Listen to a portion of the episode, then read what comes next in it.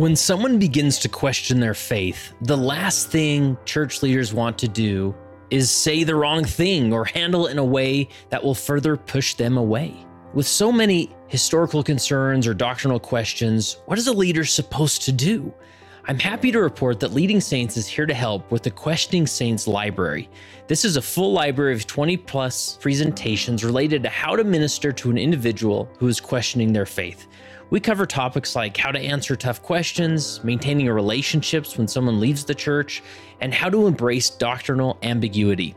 If you want to review all the sessions from the Questioning Saints library at no cost for 14 days, simply go to leadingsaints.org/14. That's leadingsaints.org/14. While you're at it, we'll give you access to all of our virtual libraries that cover several leadership related topics. So click the link in the show notes or simply visit leadingsaints.org/14.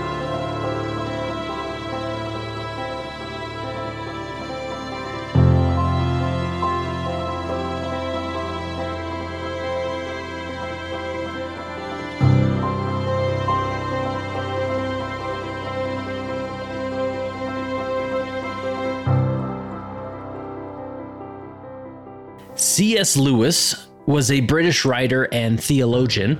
He held an academic position in English literature at both Oxford University and Cambridge University. And well, a few months ago, a good friend of mine named Tyler Snow reached out to me and said, Hey, Kurt, there's a book coming out called The Leadership of C.S. Lewis. And if you've been listening to General Conference the last few decades, uh, you've probably heard several quotes from C.S. Lewis. He's often labeled as the most quoted non Latter day Saint uh, in General Conference. And so I reached out to the author of The Leadership of C.S. Lewis. The subtitle is 10 Traits to Encourage Change and Growth. Her name is Crystal Hurd, and she agreed to do an interview. And since my good friend Tyler Snow was the one who started this conversation, I invited him to co host the interview with me. And this interview is a little bit different. Uh, obviously, the book talks about various leadership principles and traits that C.S. Lewis had. He's often not th- thought of as a leader. So we sort of talk about his history, and I think it's really interesting for Latter day Saints to learn more about C.S. Lewis, the impact he had not on only our church, but on the Christian uh, world as a whole. And Crystal is, I quickly learned, is the person to go to all things C.S. Lewis and had some interesting perspectives to share. So I'd love to have you listen and uh, give me feedback on this type of episode where we jump into a specific figure who is uh, sort of tangentially related to leadership and explore their life. So here's my interview along with Tyler Snow with Crystal Hurd, the author of The Leadership of C.S. Lewis 10 Traits to Encourage Change and Growth.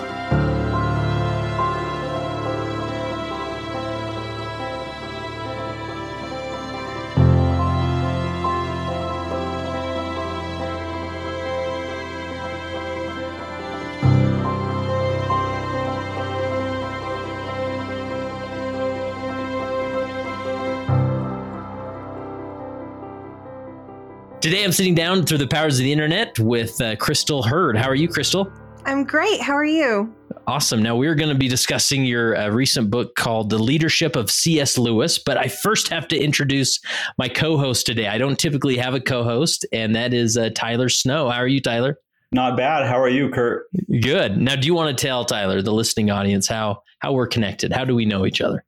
So in my last ward, I was uh, one of the bishops in the stake, and Kurt Francom was a member of the stake presidency. So we, right. I got to know the stake, or I got to know Kurt through that relationship. Yeah, and before that, we like when I was bishop, we were like next. Our offices were next door, so we would go and cry on each other's shoulders on the tough days. And right, it was good. Talk about welfare interviews, all of that stuff. Yeah, and and we'd often just sort of um, you know talk about leadership you know inside conversations you introduced me some some great resources and whatnot. And you've always been a, a cs lewis a fan. And i think you originally sent me a link of crystal's book and said hey this book is coming out. Like you should reach out to the author. And and here we are. And now and then i said well you gotta you gotta help me out tyler. And so you're gonna be my co-host today. So it should be be pretty fun. Yeah, um, Sounds great. Yeah, Crystal is a member of the um, official C.S. Lewis Facebook group, and I'm in that group as well. And she had posted that the book was coming out, and I thought this oh good perfect for what you do and what I'm interested in as well. Nice, very cool. So, Crystal, I mean, what uh, this was part of your PhD dissertation, uh, but what led to? I mean, when, when we think of C.S. Lewis, we don't always think leadership. So, how did you marry these two worlds? Um, yeah. So, um, yeah, in 2012, I was uh, studying for my EDD in educational leadership and policy analysis. Um, my, you know, day job is as a high school teacher, uh, teaching dual enrollment courses. And, um, you know, they kind of said, you know, you're going to be married to this topic for the better part of a year. so you better enjoy what you're going to research. So I remember thinking, well, you know, I, I love C.S. Lewis and I'd love to do something on Lewis. Um, and I was actually um, attending a secular public university um, at that time. So um, I said, you know, this would be a good excuse to read all of Lewis's stuff and, uh, you know, kind of get something out of it. So um, I actually approached um, the dean of the department and said, you know, this is what I'd like to do. And he was like, absolutely not. No. Oh, really? No wow. Yeah. well, why did why did he respond that way? I, I, think he just didn't want any religious affiliation. Oh, with, I see. Okay. Yeah. And so I went to one of my professors who is also a Christian and, you know, was like, I'd really like to do this topic. And she said, Well, I'll chair it. so uh, um, we had to sort of craft this nice little you know, it's not you, it's me uh, type thing for the dean and switch, you know, switch over, um, you know, because that was her boss, you know, uh, and sort of switch over to her. And then she, you know, and then it was just like, oh, wow, you know, everything just sort of lined up. And so, um, so I just, it was, it was great because I had, a, it was really mixed, really. Um, I had a lot of people who said, oh, that's a really great idea. And then I had a few who were like, no. no, I don't think that you know he would not want to call himself a leader. And I said, no, that's true. I t- completely believe that. Like he would probably chuckle at the book title if he saw it. Um, you know, but I think, um, you know, when I started studying all these leadership models, and I thought, gosh, you know, he hits so many of these, and not because he intentionally wanted to be a leader, but because he was a servant, mm, um, and because yeah. he was, you know, because he gave his life fully to, you know, to the kingdom. And yeah, so he's was, the epitome of a Christian, right?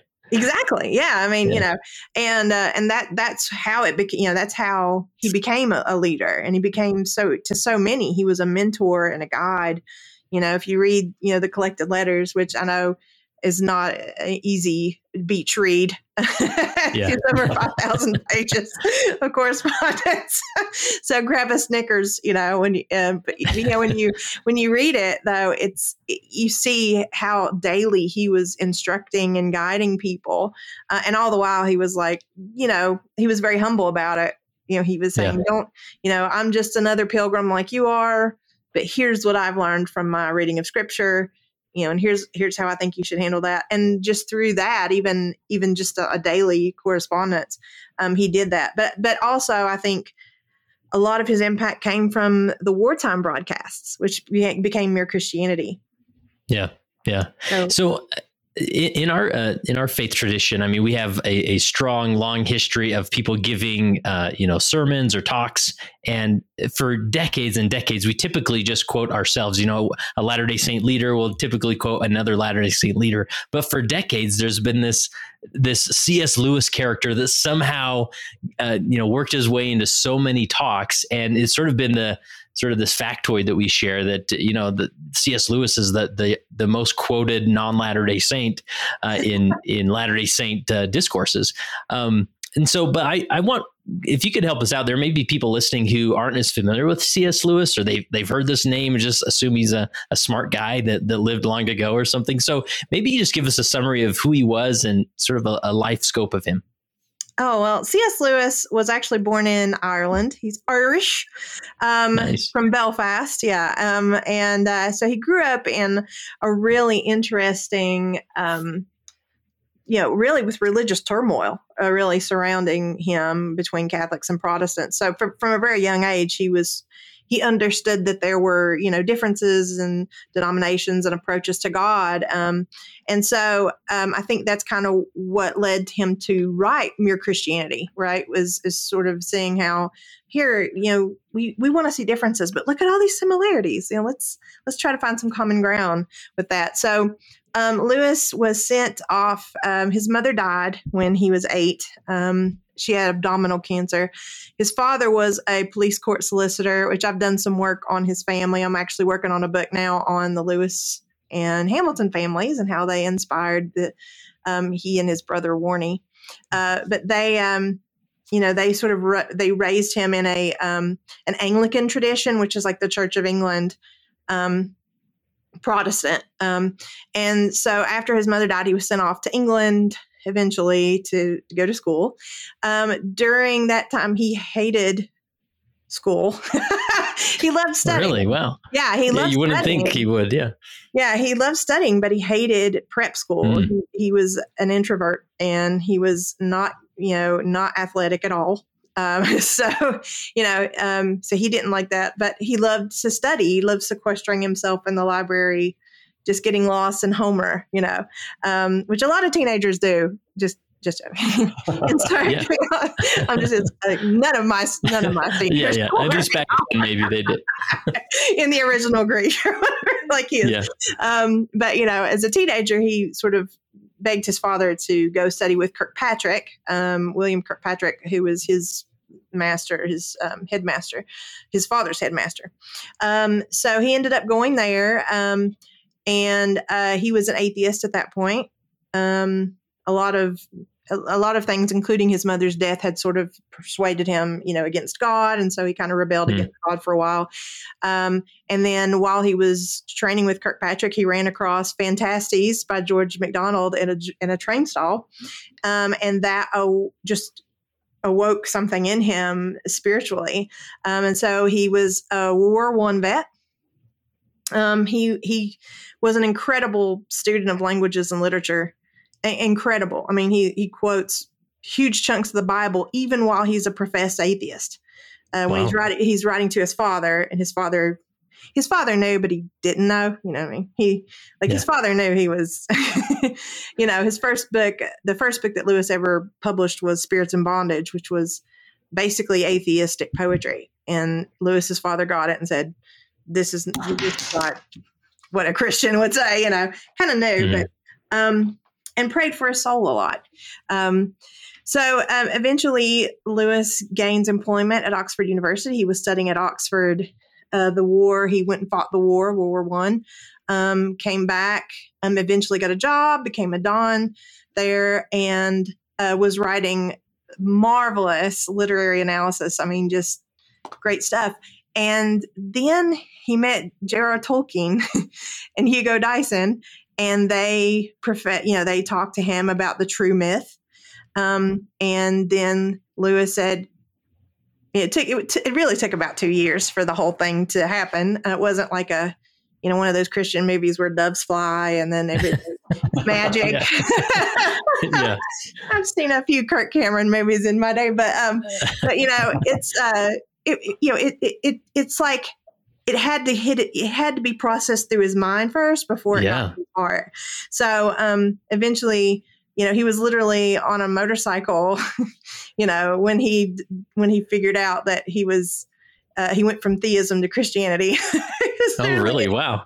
yeah, he was literally in Warnie's sidecar. Warnie's his brother, his older brother, and uh, Warnie had a motorcycle. And Lewis, uh, as a lot of people know, doesn't drive. He didn't really drive that much. He occasionally did, but he um, he had a driver usually. Uh, and so yeah, so he was sitting in the sidecar, and they were going to the zoo.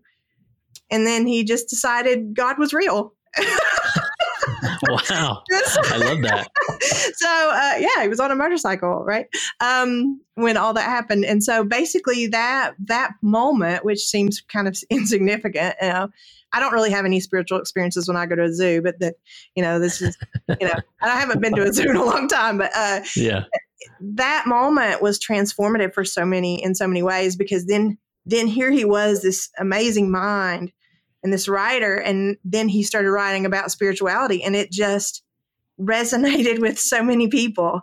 Um, mm. And um, that, I mean, you know, a lot of his stuff because he he's he writes on a wide, wide spectrum, right? Um, yeah. You know, he, he, wrote poetry. He wasn't super successful at it. Um, at least lucratively.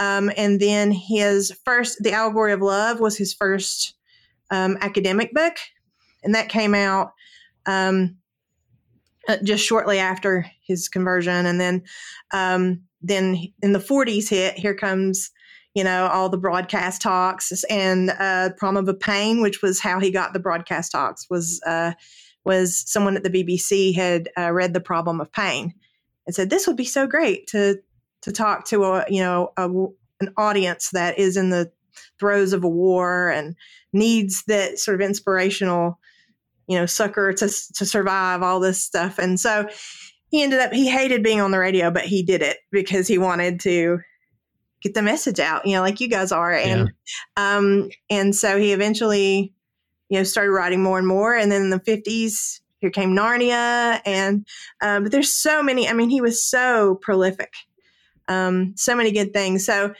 um, there's a lot of ways to. Now, I, am actually very interested. Uh, what was the first thing you all read by Lewis? Oh man, I'm thinking. Uh, I want to say the Screwtape Letters was probably what I read er, first. You've read them all like 10 times over, right? So not, not quite. But I would say when I was in third grade, I had a teacher that showed us the Lion, the Witch, and the Wardrobe, the animated version of yeah. that. Yeah. So I read the book and that got me hooked at that point.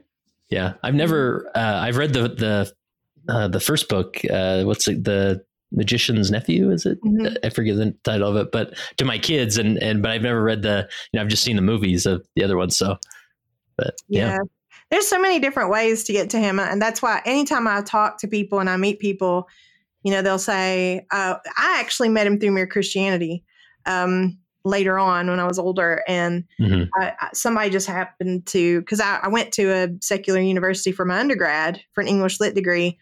And I was like, you know, I, I, spent all this time studying all these wonderful, marvelous writers, and a lot of them had spiritual underpinnings, right? Dante and, you know, yeah. all these great mm people.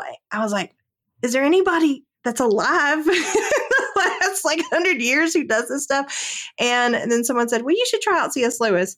I don't know where that person is now. If I can remember, I will send them a fruit basket because uh, that was life changing to me. And um, and then when I met yeah. him, I met Tolkien, I met MacDonald, I met Chesterton, I met you know all these you know Dorothy Sayers and all these marvelous people who were writing about the gospel in yeah. you know, through a modern lens. And so so yeah, that's sort of so some some people know him as a child children's book author. You know, some people know him as an apologist. Some people know him. A few people know him as a as a science fiction writer. Um, so you know, just yeah. so many different ways um, to have met Lewis. But at the end of the day, he was just he loved to write and he loved to imbue all these works with this you know spiritual perspective, um, this religious perspective, and and that's what we know him for. Yeah. So you you mentioned some of the leadership models that you've explored C.S. Lewis's life through. Is there one that you think is the most fitting when you think of C.S. Lewis as leader? What model do you think um, captures the best what kind of life that he lived? Um, I'm going to cheat and say transformational leadership because that's what I wrote my dissertation on. so I actually wrote it um, on transformational leadership, and um, just as it suggests, it's about transforming people um, that leadership model specifically, um, it says, uh, like it basically says in all the, and George McGregor Burns was one of the leadership, um, one of the leadership writers who wrote about that and actually sort of pinned that title, to, you know, that, that transformational leadership, like, sort of defined it. Um, and he talks about um, those leaders are good at arousing the morale um, and the motivation of like of people. So um, he he says there's actually a moral component to that. Um, so mm. when we look at you know leadership as a whole, a lot of people see it as very transactional, right? I show up, I do this, I get this. Um, transformational leadership is is not at all transactional. It's it's very much about understanding the person as a whole, and um, not only um, guiding them and helping them, but transforming them um, into better people, yeah. into, into their own leaders. Um, so for, for me, transformational leadership, eh, I looked at there were like different components, and you know, one of them is charisma and um, intel, intellect, which I talk about it a little bit in the book. Um, and you know, there's an, an individualized attention. You know, here's a man who wrote every single person who wrote him. He responded. Like, yeah. imagine you're amazing. You had to write back every single email that you received. Yeah. I would get nothing else done. right. Yeah. yeah. Hopefully, you got a lot less spam than we do with with modern yeah. technology. You'd hope so, right? But I mean, there's um, I've actually seen um, and studied some of, uh, and my friend Charlie Starr is a, a, handwriting expert, a Lewis handwriting expert. He's actually seen bits and pieces. Like sometimes where paper was a little scarce back during the war, he would just have these little bit, he would cut up papers into like smaller strips and then just write a couple sentences on there and sign it, you know, because he was trying to save paper. But even if huh. it was a brief response, it was a response. And um, wow. towards the end of his life, I mean, in the 50s, you know, he was writing two to three hours a day, just responding to letters. Wow. Wow, that's fascinating. And I love the, you know, the transformational component that if I just think generally about the various uh, writings that I've read or the quotes, you know, all these mic drop quotes that he he has out there that get passed around, like there's always uh, at least uh, some component of transformation to it, right? Like not only did he experience the transformation power of the grace of Jesus Christ, like he preached it so powerfully, right? And that's what I love about reading Lewis's quotes is just that wow, like I just feel the power of the grace of Jesus Christ mm-hmm. when he articulates Jesus. Mm-hmm. And that was his gift. Yeah. Yeah. Yeah, it really was. I mean, he, he, said that in letters. He was like, I think this is the only thing I can do. Like, he, yeah. basically said, teaching is and writing is the only thing I can do. He's like, I'm pretty much. I'm pretty much clumsy with anything else, and uh, and we're like, no, you're doing a good job. You're good. yeah, you know, keep on there, yeah. Jack. Keep doing it. You know, he was, you know, he was he was really devoted to it. I mean, you know, and he had, you know, honestly, you were mentioning the Screwtape Letters. You know, he had he got a lot of criticism for the Screwtape Letters.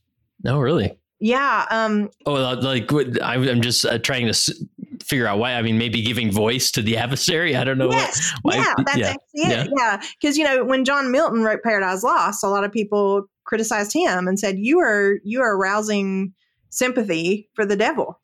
Oh, right? Yeah. Um, because you're talking about the fall and you're not focusing on, you know, you're focusing on mm. the fall and Beelzebub and all that. And um, so Lewis actually kind of does that as well. He sort of flips the script and he focuses on, oh, this is what the devil would say. This is what, you know, this is what a devil in training would say. So a lot of people um, criticized him for that. And it, it's really interesting. I was telling my husband the other day, because I have um I have a copy of his Time magazine um, cover in my mm-hmm. office. And um, it's interesting because they play on that, right? Um, if you've ever seen this cover, it's sort of a you know a, a drawing of Lewis with a devil on his shoulder and then like a wing.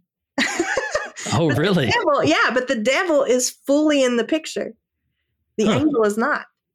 Um, so even even Time Magazine was playing on that you know, on on this, you know, quote unquote advocacy of of the devil's voice. Yeah. You know, they they even characterize him as that. Yeah, he hated yeah. that. He hated that article. I bet. Yeah, yeah, he hated it. He, so many people were like, "Oh, I saw you in Time Magazine." He was just like, "Oh, it's all right," you know. Yeah. He was, he was really upset about it. He's like, "Don't believe a word you read." he was uh-huh. not a big fan of the media anyway. Uh, but you know, he was he was really uh, yeah he was he was upset about that. He didn't he didn't think they characterized him very well. Um, but it's funny. I mean, that was it was interesting. They would play on that because that was the, so the opposite of what he was trying to do. You know, and he kind of got characterized as this you know man who's got a, a, a some inspiration about what the devil would think. You know. yeah. You know. Um, but it's funny now. We read the Screwtape Letters and we're like, this is brilliant. You know, yeah, it's it's, it's a fun read yeah. So I'm curious, you know, going back to this transformational component of the type of leader he was, how he wrote, um, what perspective do you have on as far as the influence he had on bringing people to Christianity? Um, well, he, um, I think he spoke honestly and genuinely about the Christian experience. Um, mm-hmm. I like I, I myself um, was grew up in church, and um, I was sort of raised in faith. And I had one of those sort of crises of faith in my 20s, you know, where you question everything. And that's just part mm. of a lot of people's journey, faith journey, you know, just sort yeah. of checking, checking to make sure, you know, that these things are real, you know, to you. And um, so I sort of had that. And God very quickly showed me that, you know, he was real. He was the real deal. I mean, um, and so I, I feel like and I've had people say, "Do you think his atheism was contributes to to his message of being a good uh, communicator?" And I absolutely think that's true.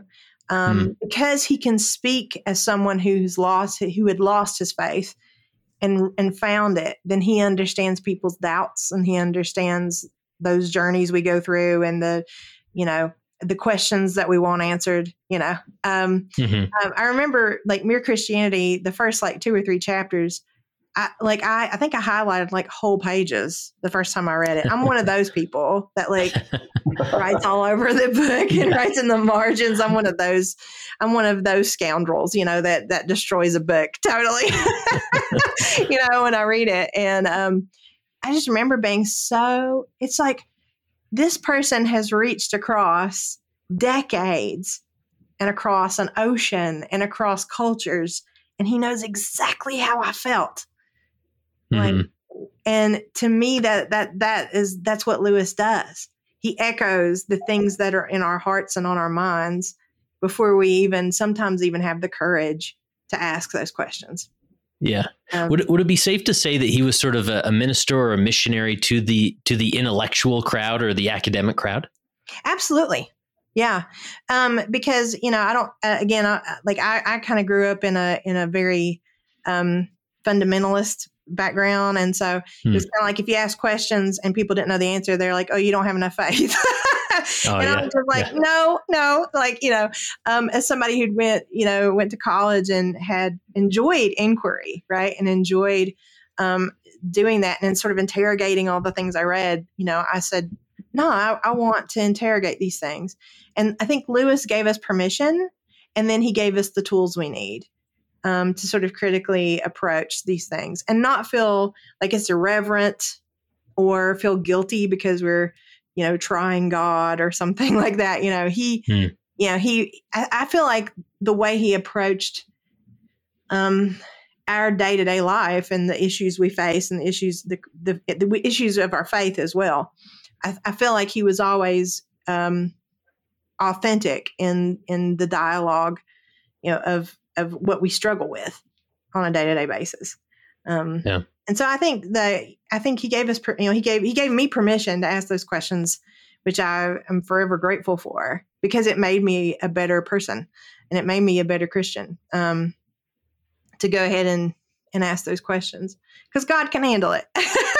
yeah, I think he can. Yeah, I mean, he's, he's omnipotent, so you know, that's funny. He can handle little me, but yeah, absolutely. And I think I think that was important because a lot of people were. Um, if you look at the timeline, um, you know, he was he was part of that college going crowd. And he was, and he yeah. was, you know, he was of. I mean, even in Belfast, even though there was a lot of working class there, his he his particular family was actually very sort of upper middle class. Um, you know, they had help mm-hmm. in the, the, house, and you know, um, they weren't poor by any means, but um, you know he was he, because he had that intellectual background he was able to adapt that message to different audiences um, and be successful. Yeah. Yeah you had you wrote in your book about there was a, a tweet on twitter where the son of a famous theologian questioned the relevance of cs lewis to modern day christians. Can you comment on why you why do you believe that cs lewis is relevant to modern christians hmm. um, today? How can he still he how can he answer the questions of faith crises and people falling away from Christianity and religion today? Mm-hmm. Yeah, that was an interesting. I got a lot of uh, when that tweet came out. That tweet came out like ten years ago, I think. But um, I my phone kind of blew up so many people hitting me up and saying, "Oh, my jump on it, Crystal, save the day." Pretty provocative tweet, right? I was like, okay, like, um, you know, and I think, I think, you know, I think he's relevant because he he um, taps into the root of something that is fundamentally human and fundamentally spiritual. Um, not every writer can do that. Some some writers are more timely. You know, it's like um, you know, as as a student as a, of literature, which most of my degrees are in literature and and writing. Um, you know, we say what makes a classic, right? Like what what what makes a classic? Why do people still read Beowulf? You know, or why do people still read you know the Canterbury Tales and you know all and Gilgamesh? You know, why do we read all these things? And it's because there's this sort of taproot of of wisdom that we can still pull from. Um, and I think Lewis is able to do that. Um, I do feel like, um, in in response to the tweet, um, I do feel like some people in my generation want to, and Lewis called this chronological snobbery, right? Um, Lewis wanted, you know, a lot of people just say, well, that was in the past, that's old, that doesn't, that's not relevant anymore and I just feel like that's really unfair.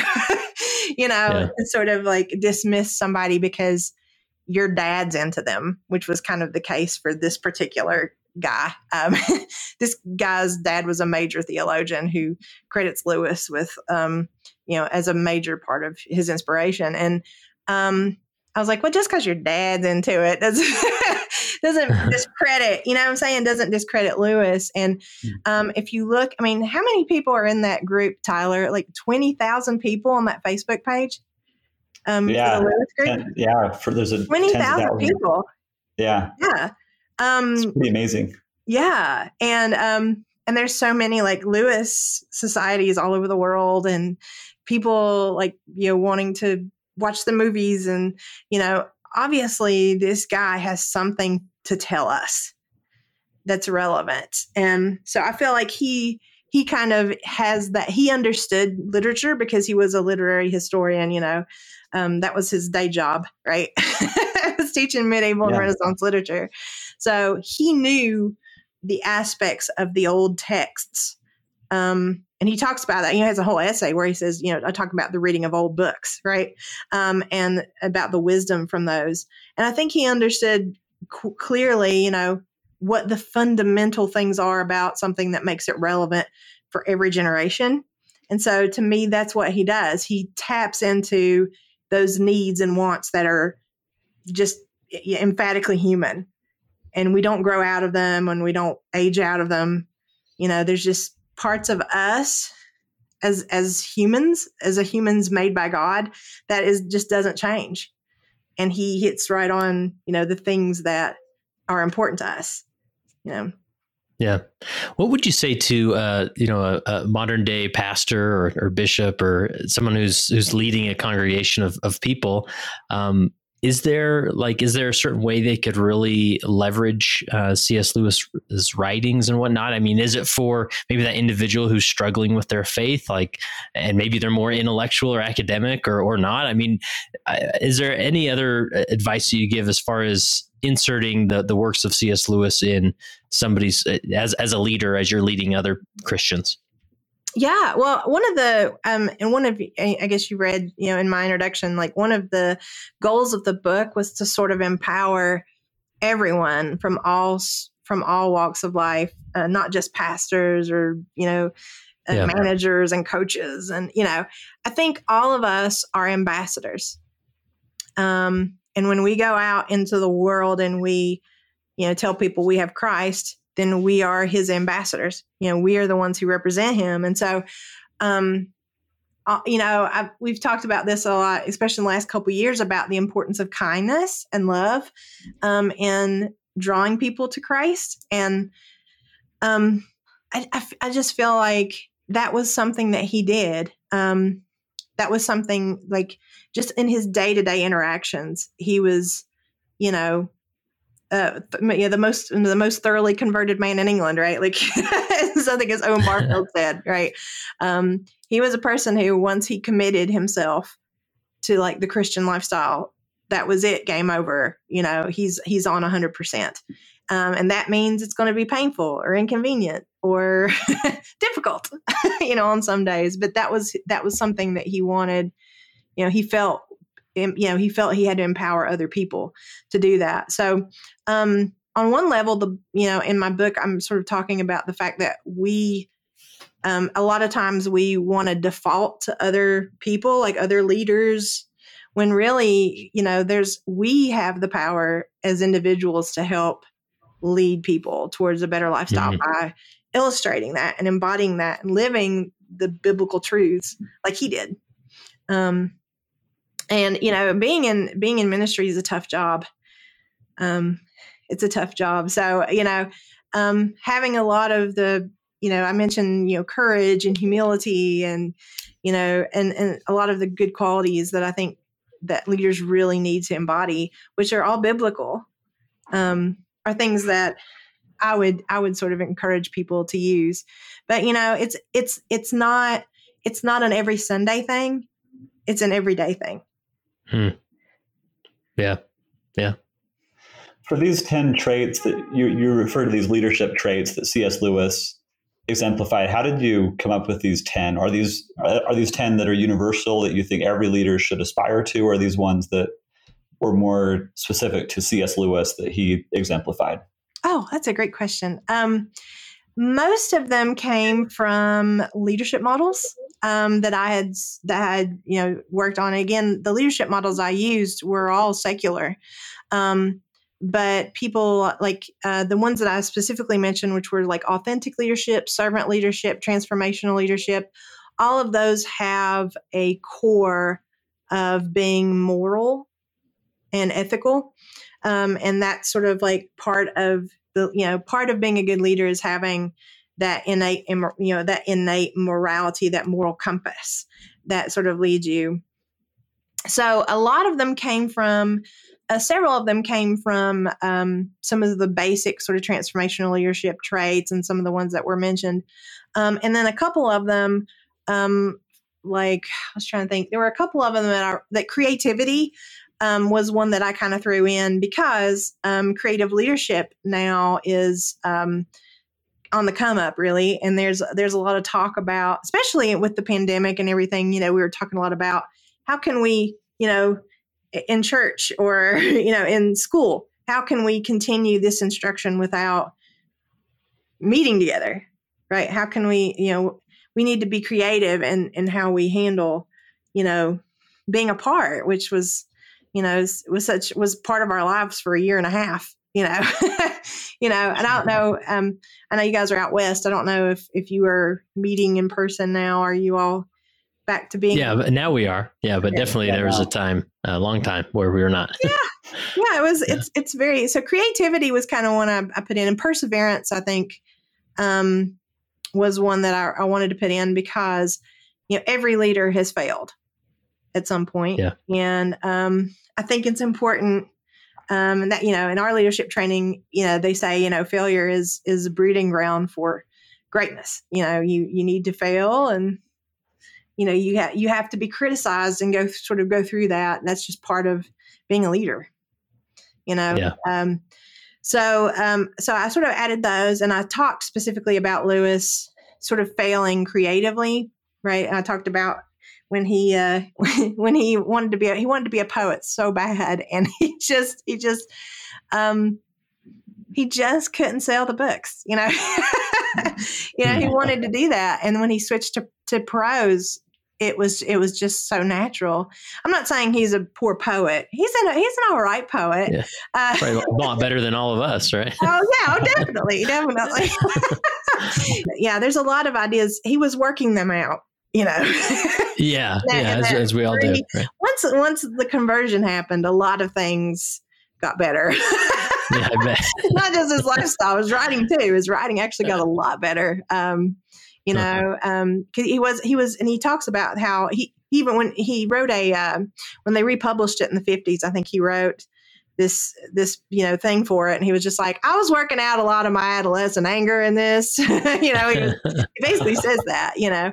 So it's, it's kind of neat. Yeah i mean you know yeah. we, so we see lewis sort of you know, even as an angry young man, I mean, you know, there we see those, you know, those those things that we felt and were dealing with and early in life and we see that he was echoing those too and he was working yeah. those out too and um, i always mention that lewis is one of the few writers that can walk us through the whole journey right we can start in narnia um, and then as we go older you know we can get into more of you know the the more adult works and into the apologetics and he can walk us through the journey for our whole lives um, and sort of leading us spiritually and not yeah. everybody can say that. Yeah, and you mentioned uh, early on uh, in this interview, and also in uh, in the book, is that you know that C.S. Lewis would probably be so confused why someone would write a book about leadership and him, right? And and he did have some he did have some formal leadership roles on, on different committees or, or you know in his uh, academic roles and whatnot. But um, what what would you say as far as the dynamic of somebody like Lewis, who, who he he wasn't this great pastor or or leader per se with all these titles, but he still exude leadership. Like, what can we learn about better being a leader without having a title? Mm-hmm. Yeah, that was um, yeah. He hated um, hated like the normal stuff. He was he actually was vice president. I mentioned this in the book. He was vice president a little bit for a little while, um, and they kind of kicked him out of the job. He was not. he was like, yeah, he did dictating letters and stuff like that. They kind of abbreviated his time at the college because it was one of those deals where they kind of pass it around, you know, the different people and it sort of alternates between people. And he was like, "Oh, good grief," you know, um, and my turn. Um, so he he you know he didn't really enjoy that. But I think um, I think you know it has a lot to do with, uh, like I said, just sort of the daily walk um, with him because he he understood because he'd been on both sides of, of the debate. And one of the things I want to mention the Oxford Socratic Club, um, because he welcomed atheists and agnostics to that meeting. Um, and as I mentioned in the book, you know, there were some meetings that had 80 to 100 people in attendance, hmm. um, you know, to watch these debates and to sort of soak up, you know, the wisdom of what was being said. Um, and he welcomed that right? I mean, we're we're kind of in a time right now where people don't want to hear divisive opinions and they want to get really upset about it. And the truth mm-hmm. is like, you know, you know, we we we understand each other better when we listen, right? Instead of talk too much. And so he was I think he exemplified that. They said he was always incredibly courteous um even to people who wildly disagreed with his premise, you know, whatever. They said he was always a gentleman. He never got angry or belligerent. Um, you know, he was just, he always just sort of lived what he believed. And that's really what made the difference. Um, he, I think because he was so um, obedient, you know, he was asked to do a lot of things he did not feel comfortable doing. He did, he didn't want to be on the radio, um, but he did because he felt like that was you know, he was actually on a show called Brain Trust um, that was on the BBC um, a couple times. Dorothy Sayers wow. also was on that show. Uh, yeah, so he was, yeah, and he was, people just loved him. I mean, you know, uh, people love listening to him. He was just a smart guy. And um, there's so many stories, and I put a couple in the book of where you know, he would be out somewhere. Um, I think I, I talked about the cab driver talking about him sitting at a restaurant with like a bunch of overnight truckers and just like being in the middle of this huge guffawing crowd making jokes and you know um, because he was from you know the working class in belfast mm. he you know had that you know the common touch as rudyard kipling would say you know and um, he was able to speak with people on all levels um, and mm. that just increased his influence because he you know he didn't he never thought and many people said this he never thought he was better than anybody else um, yeah so he he embodied the scripture right and and what it is to be a believer and i think that was he would still say, I mean, if, if we could examine him right now, I mean, he'd probably be like, nah, that's hogwash. he'd probably be like, no, Crystal, no. Um, but, you know, look around and see all the wonderful things that, uh, and p- that people are doing, you know, um, in, in his honor and his name and, you know, and doing things and coming together. And it's, it's amazing, um, what his legacy is doing. Um, and I don't believe that's an accident. One, one thing you mentioned earlier was the servant leader model of leadership, and you know I think he exemplified that pretty clearly. One ex, one example of that is the you know two or three hours a day responding to people's letters. What, what are your thoughts on finding a balance between being the servant, where you're you're willing to help people writing, responding to letters, or in, in modern times responding to texts, emails, phone calls? How do you find the balance between being that servant where you're trying to help people around you that, that do need help, but also establishing boundaries for yourself, whether it be in a, a church situation or whatever situation it might be? Mm, that's a really great question. Um, that's a great question. Um, I think one of the one of the important um, things about servant leadership and transformational transformational leadership is the creation of leaders. Um, right? If we look at like tyranny, right, it, it that that model, that autocratic leadership says, I'm the one in charge. I'm a micromanager. I want to do everything. Um, a transformational and servant leader will say, I'm here for you, but I want you, I'm going to push you to do, you know, to go out and do those things. I was talking um, with the lamppost listener a couple weeks ago about um, the Lion, the Witch, and the Wardrobe, where Peter has to fight the wolf, right? And he's like, Oh, Aslan, help me. And Aslan's like, No, you have to do this. This is hmm. your mm. job. If you want to be king of Narnia, this is the time where you buck up your courage and you do it and you do what's best, even if you're scared.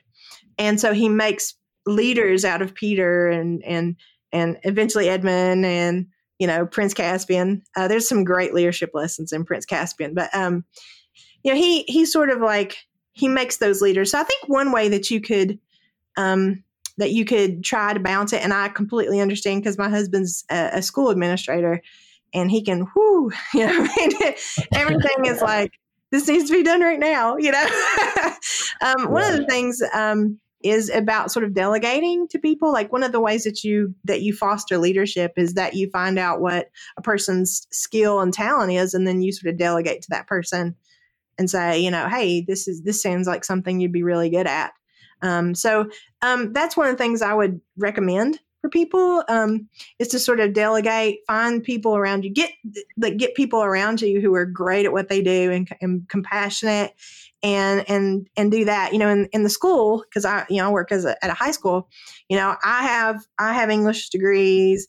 You know, people upstairs have math degrees. People down the hall have history degrees. Like we all have different competencies, but when we come together, we complement each other so it's it like I feel like the church kind of works that way too, because um, I've done um, I've done worship arts before uh, in church, and so it's like this person can sing and this person can play bells, and you know this person can read, and this you know so um, and this person makes the bread. you know, it's just like you know whatever whatever you've been given, um, use that to God's glory. Um, and so I feel like that's that's kind of one one way because you're absolutely right. You can it can swallow you up if if you're not careful. Um, you know, and but there are ways to serve others. But in the meantime, also you can serve them by building them up a, as a leader. Um, yeah. And helping sort of delegate and, and enhance their leadership skills because you know we're we're finite human beings, right? We're we're not going to live forever. Um, and what we do and our legacy uh, and our legacies in Christ is what remains after we're long gone. you know yeah. so um so it's really about you know it's, it, like i said as a teacher that's something we talk about a lot it's like you know like help these kids del- you know build them up so that that when they leave you they can do a lot of great things on their own um you know kick them out of the nest let them fly yeah you know? so yeah i think but you're right though i think um it's pr- it's it's probably a, one of the situations where you need to be prayerful about what those boundaries are and protect those boundaries because um, I know with people who serve in ministry, mental health is really important. Um, and you can give till you're poured out, right? So, yep.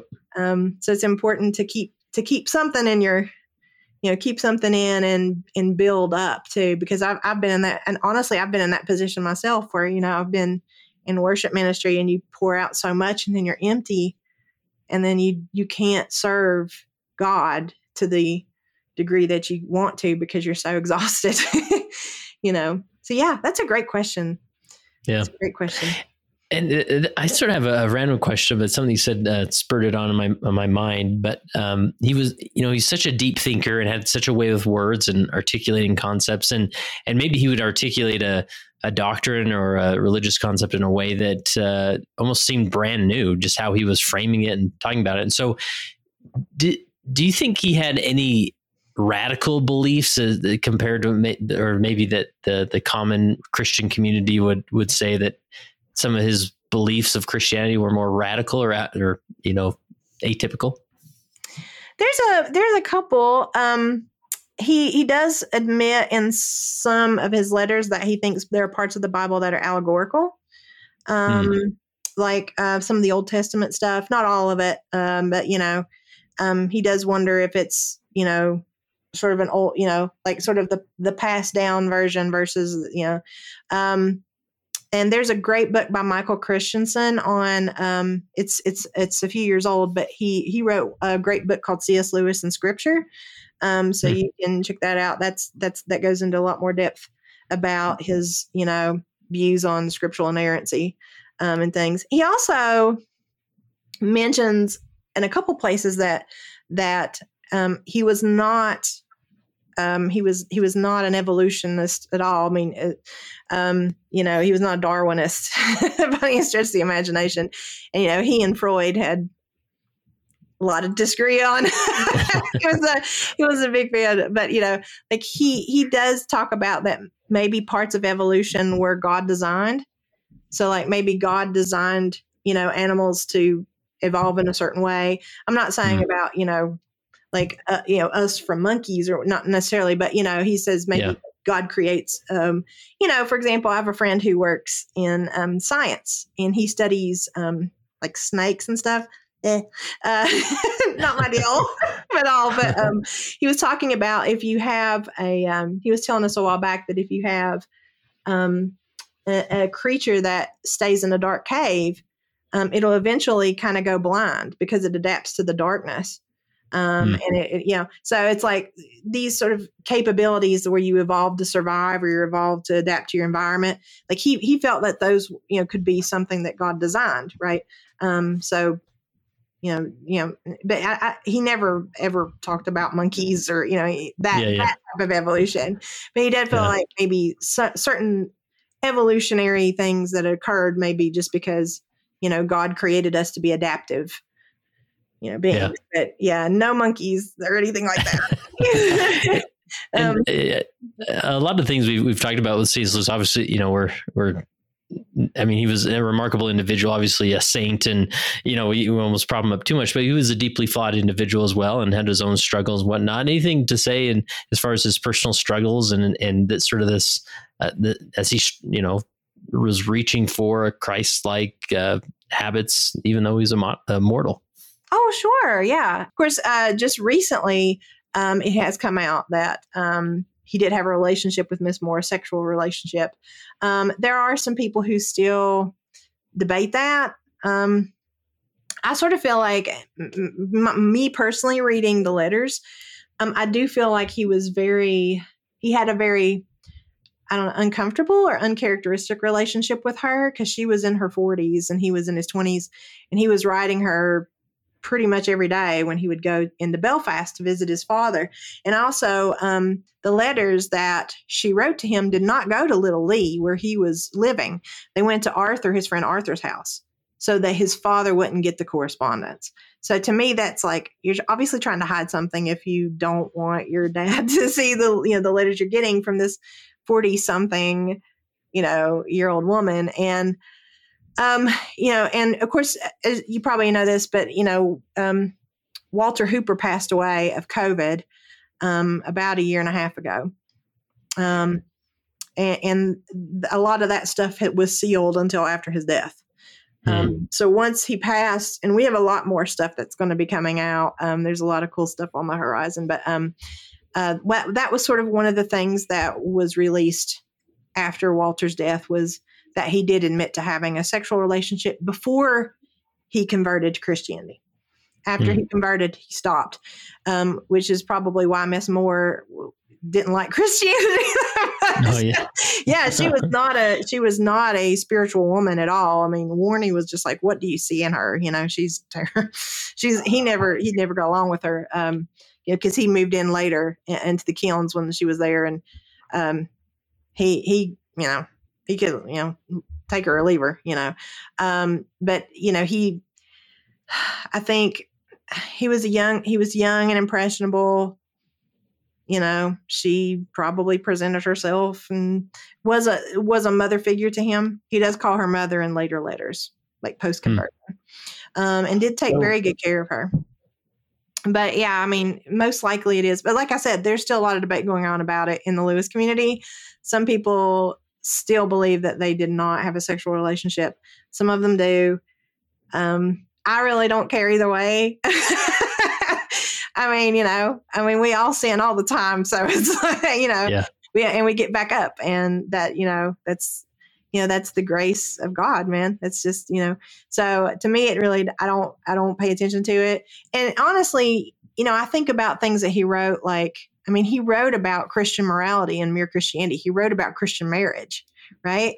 Um, and he wrote that great, um, there was a great essay um, called We Have No Right to Happiness, which is about um, casual sex and how we shouldn't be doing that because it damages the spirit. Mm-hmm. Um, and I think looking back on now that we have, you know, basically sort of confirmed, you know, stuff about probably what that that that relationship was real. To me it you know to me it only makes lewis's lewis's words even more emphatic because he experienced that.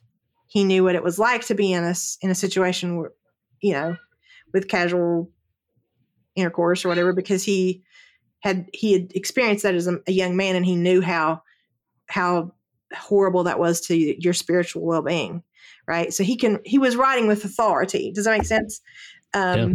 about these things instead of just sort of like i'm going to give you a righteous you know sermon today about yeah. something I've never experienced, you know. Um, now looking back on a lot of the things he's written, you know, he did experience a lot of those things. And so he was talking from experience um, with the authority and, and and as a sinner who struggled every day, you know, he could say to other people, Yes, I understand your struggle. It's hard, you know. But it, for me, it, it just made me, you know, sort of admire him more because you know he like like you said so many people say oh saint clive right um and he was he was just as human as you and i living every day you know drinking port smoking a pipe just writing his heart out you know um trying to do the best he could every day and um and that's what we're all just trying to do well, minus the cigarettes and port and stuff but but i think it's what we all try to do is just you know we, we just read the word and try to be good people and follow follow scripture um, and help help each other just yeah. just continuing that thought briefly you know in the letters that he would write with arthur greeves when he was young he would talk about his um, sexual impurity mm-hmm. that he was dealing with at that time his addiction mm-hmm. uh, at that time right um, and is there a sense that he was kind of a wounded healer do you get that sense from his life and his writings? Oh, certainly. Yeah, yeah. I think, I mean, for me, that's why he has so much relevance um, because he's experienced all these things. And, um, you know, um, we, one of the things that like I, I, I do in the education world is we talk about trauma. A lot of us in the education are being sort of trained on trauma, dealing with trauma. Um, and, you know, one of the things that, that works so well is where you can sit down across from a kid and be like, I know what you're dealing with. I dealt with that at your age. Um, mm-hmm. There's something just incredibly powerful about saying, I understand because I've been there. Because you know, I remember, I remember as a kid, um, like I remember when I went, like I said, I went to a pretty fundamentalist church, and you know, some people are like, "Well, I don't really deal with sin that much." I don't know what you're dealing with. you know, yeah, hard to relate to that. So yeah, yeah, I mean, I remember I was like listening to DC Talk, you know, back in the '90s, and you know the Newsboys and all that stuff, and they were just like, "Oh, that rock and roll stuff is not Christian," and I was like, "Yes, it is." It's like it helps me, you know, get through all yeah. my teenage angst, you know. they were just like, you know, one lady was like, "Well, God only loves the bluegrass." That's what I was told, and um, I was just like, uh, no, um, no, that's weird. You know, I mean, you know, it's there's something uh, there's something about there's something you know about sort of getting on someone's level and saying. I look, I survived that. You know, I went through that and I survived and, and I can, you can do it too. Um, and like I said, I actually teach at my alma mater, which is where I graduated from 25 years ago. Uh, nice. which is incredible, which is crazy um, to me. But um, you know, one of the things that I like to do because I, I, teach at a school that um, has a lot of poverty and stuff is say, "Hey, man, I was just like you. I, I, I grew up, you know, and we didn't have a lot of money, but I worked really hard and I strived and I stayed focused, and you know, and you can do that too. You know, you can." You can work your way out of that too, you know. And there's something really powerful in somebody saying, you know, I've dealt with that. Um, and for me that's what like i said it humanizes lewis when i read about all the things that he was dealing with even while he was writing these amazing works of literature right? Um, some of his daily his daily life was tough it was hard. I mean he was getting criticized. Like i said i mean the time magazine article basically all but you know defamed him you know? Um, he was you know he was really frustrated at that you know because he didn't want to be famous, but but if you're if you have this platform, you can reach more people. So he was really reluctant to do that, but um, you know, but he knew that was sort of what he was. Yeah, you know, I know a lot of people know this. I mentioned this in the book, but um, when World War II rolled around, he wanted to do war work, and um, they asked him to work for the propaganda office. Um, and, and he was like, "Nope," and he turned it down. Wow because um, he said I'd I, I'll have to write lies, and that just seems to be a horrible waste of my gift. Yeah, is wow. to write lies. I can't go to bed at night having written lies, even if it's for the good of the country. you know, so he ended up, you know, being on the home guard in Oxford, um, and sort of just walking around at night, you know, uh, and he was, you know, and doing the talking with the RAF pilots and doing the Mere Christianity broadcasts, you know, the so he, he did a lot of war work, you know. it was just it wasn't with a gun anymore. Um, but yeah, he turned he turned that down because he was just like, I don't I can't write lies. I can't yeah. sleep at night knowing that I, you know, I'm taking this thing that God's given me and I'm I'm twisting it. Yeah. You know, and sort of you know, making it, you know, making falsities about it. You know, it was, you know, that's the kind of guy he was. You know? Yeah. Yeah. Well, Crystal, this has been uh, fascinating. I really appreciate your research and and you putting this book together. Anything you'd say as far as if people want to check out the book? Obviously, uh, you know it's available online and and uh, Amazon and whatnot. But uh, or if people want to le- learn more about your research, anywhere you'd send them. Sure. Um, I do have a website which woefully I don't up, update very often. uh-huh. But it's uh, Crystal Hurd, uh, C R Y S T A L H U R D dot com. Uh, so you can check me out there. I'm also on Twitter. Uh, my handle is at D O C T O R H U R D. And I'm also on Instagram under that same handle. Um, I just post a lot of book and dog pictures mainly there. nice.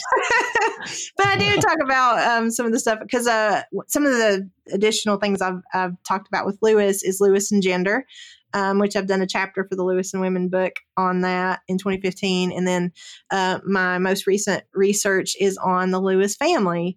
Um, so I've got, um, I'm actually in negotiations now with the publisher for that book. And there's a lot of cool stuff in his family. So I'm really excited about getting that out in the world. Nice. Well, my last question for you, Crystal, is as you reflect on uh, just your research and and your own journey of leadership, you know, even in the context of studying uh, the life of C.S. Lewis and his leadership, how has uh, being a leader helped you become a better follower of Jesus Christ? Oh, wow, that's a great question. Um, You know, my first chapter was humility, and that was intentionally done. um, I feel like humility is the first thing, the first thing um, to humble yourself. Uh, Lewis writes about it in Mere Christianity. There's a whole chapter, you know, right, um, on the great sin, which is pride, which he feels is the worst sin. You know, he feels like that's the worst mm-hmm. of the deadly sins, right? Is pride. And, um, you know, um, without sounding too much like St. Augustine, um, we are we are nothing without Christ. We are nothing without Christ. Period. Full stop. Um, we we deserve so much worse than we have, and we are incredibly blessed, um, you know, by God. And so, you know, I think part of part of what's really hard, I think, day in and day out, is to kneel and just say, "You take it." And I feel like uh, for leaders, that's the first thing you should do always is kneel. Um, kneel before God and and give everything you have to him because that's what lewis did you know he, he didn't want to do all that stuff he just wanted to sit in a library and read books and you know he became this you know sort of christian icon accidentally really you know because um because obedience was like the first thing in his life and so um what he's taught me um more than any of the of the leadership experts is that kneeling is is job one um, that is job one. And when you when you see the world through God's eyes, um, it completely transforms the way you see the world and the way you see other people. Um, you know, like there's you know there's a lot of people that I see online who are just really angry all the time about you know about things and and sh- yes there there are things that would that grieve God's heart. You know, they're happening in this world, but I also know that He is, you know, the great healer, and that He's in control. And at the end of the day, um, that you know, I cling to Him. He's my He's my anchor. He's my rock. And um, so all of us, that's what we do. We we we kneel, and then we go out and we try to do good every day. You know that that's uh, that's how I feel like it, that this research has impacted me. Um, you know, I mean, Lewis read the Bible every single day. You should, I mean, look at his letters. He he quotes generously from the Bible. I mean, just pulls stories out. I mean, it's just it's a marvel. You know, um, to have his words so on our hearts. You know, um, it's amazing, and I just hope that I can, you know, I can live like that every day.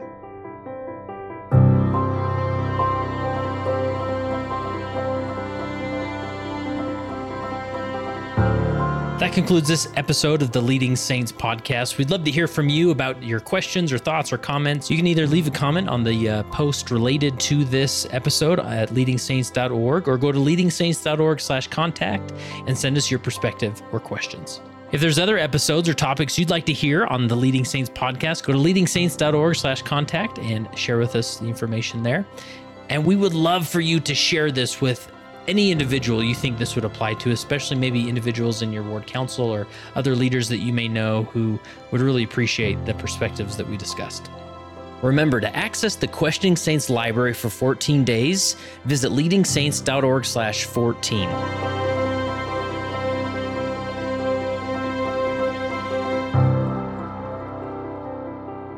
It came as a result of the position of leadership which was imposed upon us by the God of heaven who brought forth a restoration of the gospel of Jesus Christ. And when the declaration was made concerning the only, true and living church upon the face of the earth, we were immediately put in a position of loneliness. The loneliness of leadership from which we cannot shrink nor run away and to which we must face up with boldness and courage and ability.